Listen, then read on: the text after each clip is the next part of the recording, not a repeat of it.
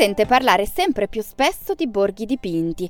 Anche in Lombardia ce ne sono alcuni e oggi noi vi proponiamo, per andare un po' a spasso nel weekend, un itinerario tra alcuni di questi paesi considerati musei a cielo aperto. Bentrovati da Marta Zanella. Si tratta di luoghi dove artisti, a volte locali, altri addirittura chiamati dall'estero, hanno dipinto con murales e affreschi piccoli paesi, spesso spopolati e quasi dimenticati, creando delle gallerie d'arte lungo le stradine e rappresentando soprattutto credenze popolari, leggende, usanze e attività lavorative tipiche del luogo. Andiamo oggi in provincia di Varese e partiamo da Arcumeggia. È un piccolo paesino di montagna, frazione del comune di Casalzuigno in Valcuvia, e la sua particolarità è che Arcumeggia è stato il primo borgo dipinto in Italia.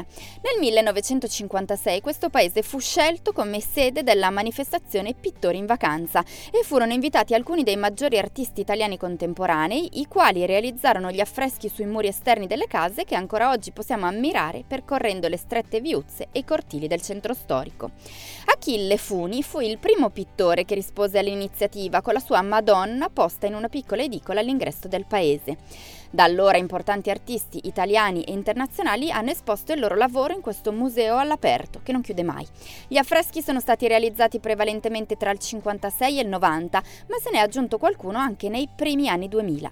Ci sono affreschi dedicati allo sport, in particolare al ciclismo, che è molto amato in queste zone, e poi immagini di paesaggio, mestieri tipici, vita quotidiana, ma anche santi e personaggi religiosi. Se riprendete la macchina potete raggiungere un altro borgo dipinto molto famoso della provincia di Varese. Non è lontano, ma con le strade strette e tornanti calcolate una mezz'oretta.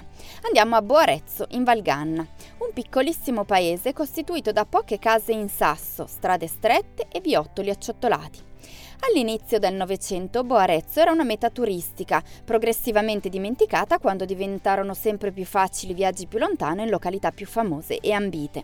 Così il pittore Mario Alioli e alcuni abitanti della zona pensarono di ridare vita al borgo. Invitarono sedici artisti che resero Boarezzo un villaggio dipinto, una sorta di racconto a percorso con le tradizioni e gli antichi mestieri della vita rurale del borgo.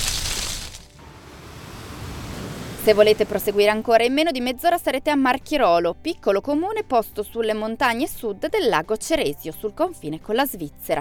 I suoi affreschi, realizzati negli anni Ottanta, raccontano il contrabbando e l'emigrazione, due fenomeni, due tematiche molto vissute date la vicinanza al confine, lungo un percorso dipinto costellato da antiche cascine e ville d'epoca. Questi sono solo tre, ma se vi piace quest'idea, in provincia di Varese potete trovare altri paesi dipinti. Ci sono anche Olona, Peveranza, Runo di Dumenza e il quartiere San Fermo di Varese.